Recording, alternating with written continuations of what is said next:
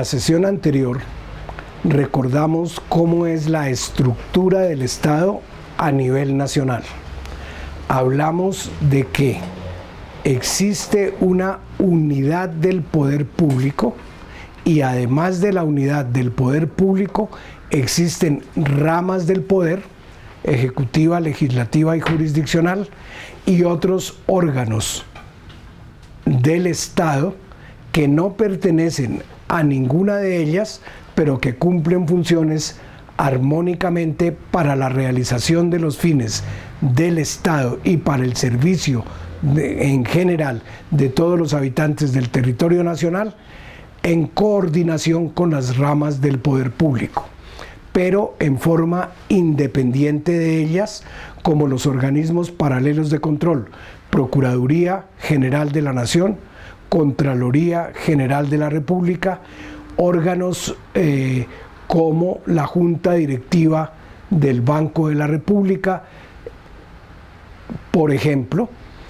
y anunciamos además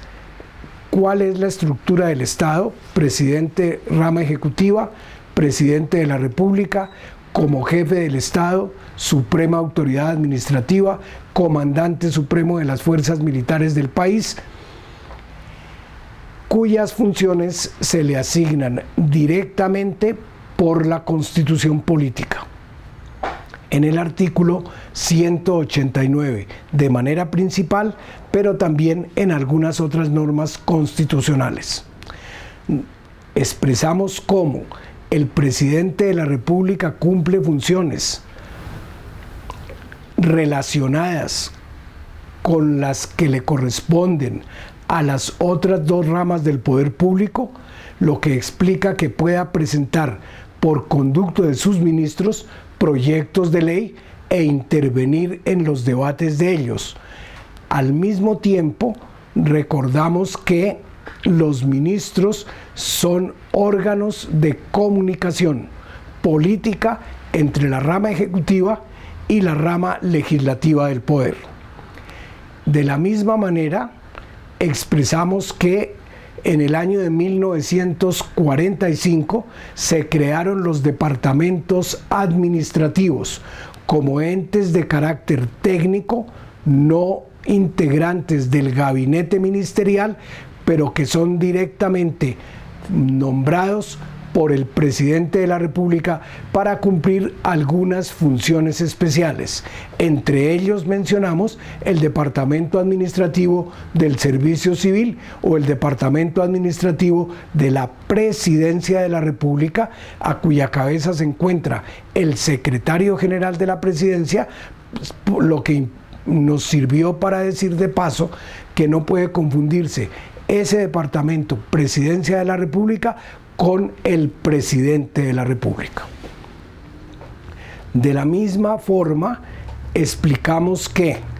para la realización de algunas funciones en donde el Estado interviene en la economía, fueron creadas las empresas de economía mixta y las empresas industriales y comerciales del Estado, que inicialmente se denominaron descentralizadas y además de eso se dijo que habría otros entes descentralizados como los establecimientos públicos. A estos distintos entes, recordamos, se les dio cabida en la, en la administración pública como entidades que se denominaron las, las empresas industriales y comerciales del Estado y las empresas de economía mixta, empresas semioficiales. Pero semioficiales era un término que se prestaba a equívocos, absolutamente impreciso, no reglamentado, con muchas discusiones en el orden jurídico administrativo. Esa circunstancia llevó a que en la reforma administrativa de 1968 se regularan de manera específica y quedó entonces en la estructura del Estado, rama ejecutiva del poder, un sector centralizado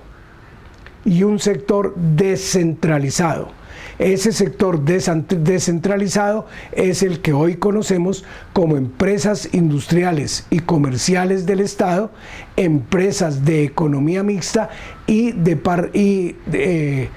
establecimientos públicos, cada uno con una regulación propia, con una característica, tienen personería jurídica, autonomía administrativa y presupuesto propio y sus funciones se encuentran en el acto de creación que le corresponde hacerlo al Congreso de la República conforme al artículo 150 de la Constitución a través de la ley. De la misma forma, entonces dijimos, si esa es la estructura de la administración a nivel nacional, es una división vertical del poder. Pero como el territorio del Estado tiene una división político-administrativa en departamentos, antes fueron departamentos, intendencias y comisarías, hoy 32 departamentos porque se elevaron a esa categoría por la reforma constitucional de 1991 las intendencias y comisarías que antiguamente existían. Y en cada una de estas secciones territoriales existen los municipios. En algunos entes territoriales menores pertenecientes al municipio para tener una autoridad local las inspecciones de policía territoriales que existen en algunos municipios de Cundinamarca, de Boyacá, por ejemplo, del departamento de Santander y en general en todos los departamentos ello es posible. Incluso en el distrito especial existía una de esas inspecciones, la antigua inspección de Sumapaz. Era una inspección de policía del municipio de Bogotá antes de ser distrito especial en 1954 y ahora distrito capital. Esa estructura, esa existencia de municipios y departamentos, lo que impone es una distribución ahora ya no vertical, sino horizontal del poder, para que los ciudadanos tengan autoridades locales con capacidad de decidir y con funciones propias. Por esto la Constitución entonces establece un régimen territorial y esa distribución en departamentos la previó la constitución política en 1991, también con otras entidades territoriales que todavía no han tenido una reglamentación adecuada por regiones. Y en cuanto hace a los municipios, desde el año de 1968 se previó en la reforma de ese año que puedan existir áreas metropolitanas integradas por varios municipios. La primera de ellas en crearse fue el área metropolitana de Bucaramanga. Es la estructura, en eso se conserva esa estructura en la constitución del año 91, pero se le dio también entidad constitucional a entidades locales como las juntas administradoras locales, a localidades dentro de un municipio o dentro de un distrito, lo que explica que en Bogotá tengamos, por ejemplo, alcaldías locales y tengamos juntas administradoras locales para darle representación a los habitantes de ellas y darles algunas atribuciones de carácter administrativo. En cuanto hace a los municipios y a los departamentos, sus funciones se encuentran trazadas desde la Constitución, pero luego especificadas en el primero en el Código de Régimen Político y Municipal, y es que Ahora tenemos código de régimen departamental código y de régimen municipal. Pero del municipio queda Entonces, esas normas, por esa razón, son aplicadas también al municipio de Bogotá. Pero, como Bogotá, por creación constitucional, no es un municipio como los demás, sino un distrito que dijimos fue distrito especial y ahora es distrito capital, a él se integraron seis municipios circunvecinos que en la ocasión anterior recordamos, Suba, Usaquén, Bosa, Engativá, Usme. Y esos municipios que se integran a la ciudad forman parte también del aparato administrativo del distrito capital. Entonces el municipio de Bogotá no tiene un consejo municipal como los demás municipios de Colombia. Estos seis municipios, antes de integrarse al distrito especial, cada uno tenía su alcalde y su consejo municipal. Hoy no lo tienen porque quedaron integrados al distrito capital. Forman parte de este son autoridades locales, puede alcaldía local de, pero pertenecen, como lo veremos, a la estructura administrativa del distrito capital. Esos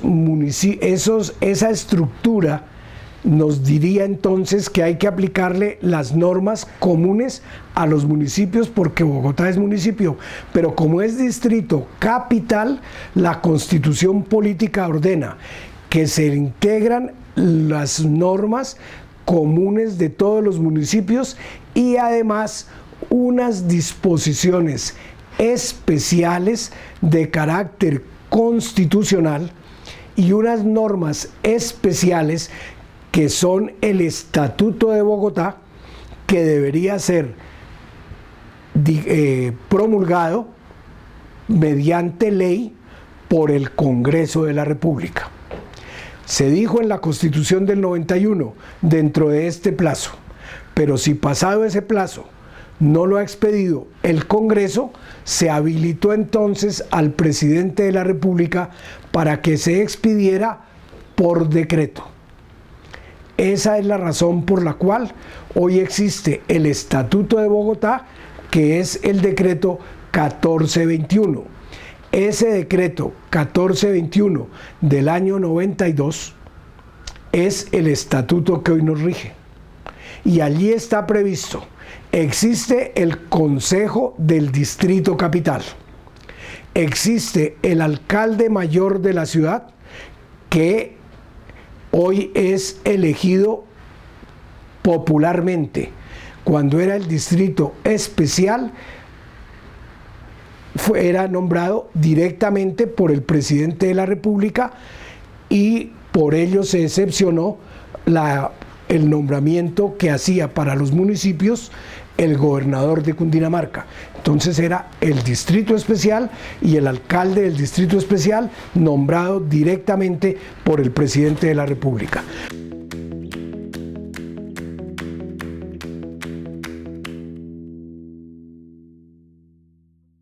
Alcaldía de Bogotá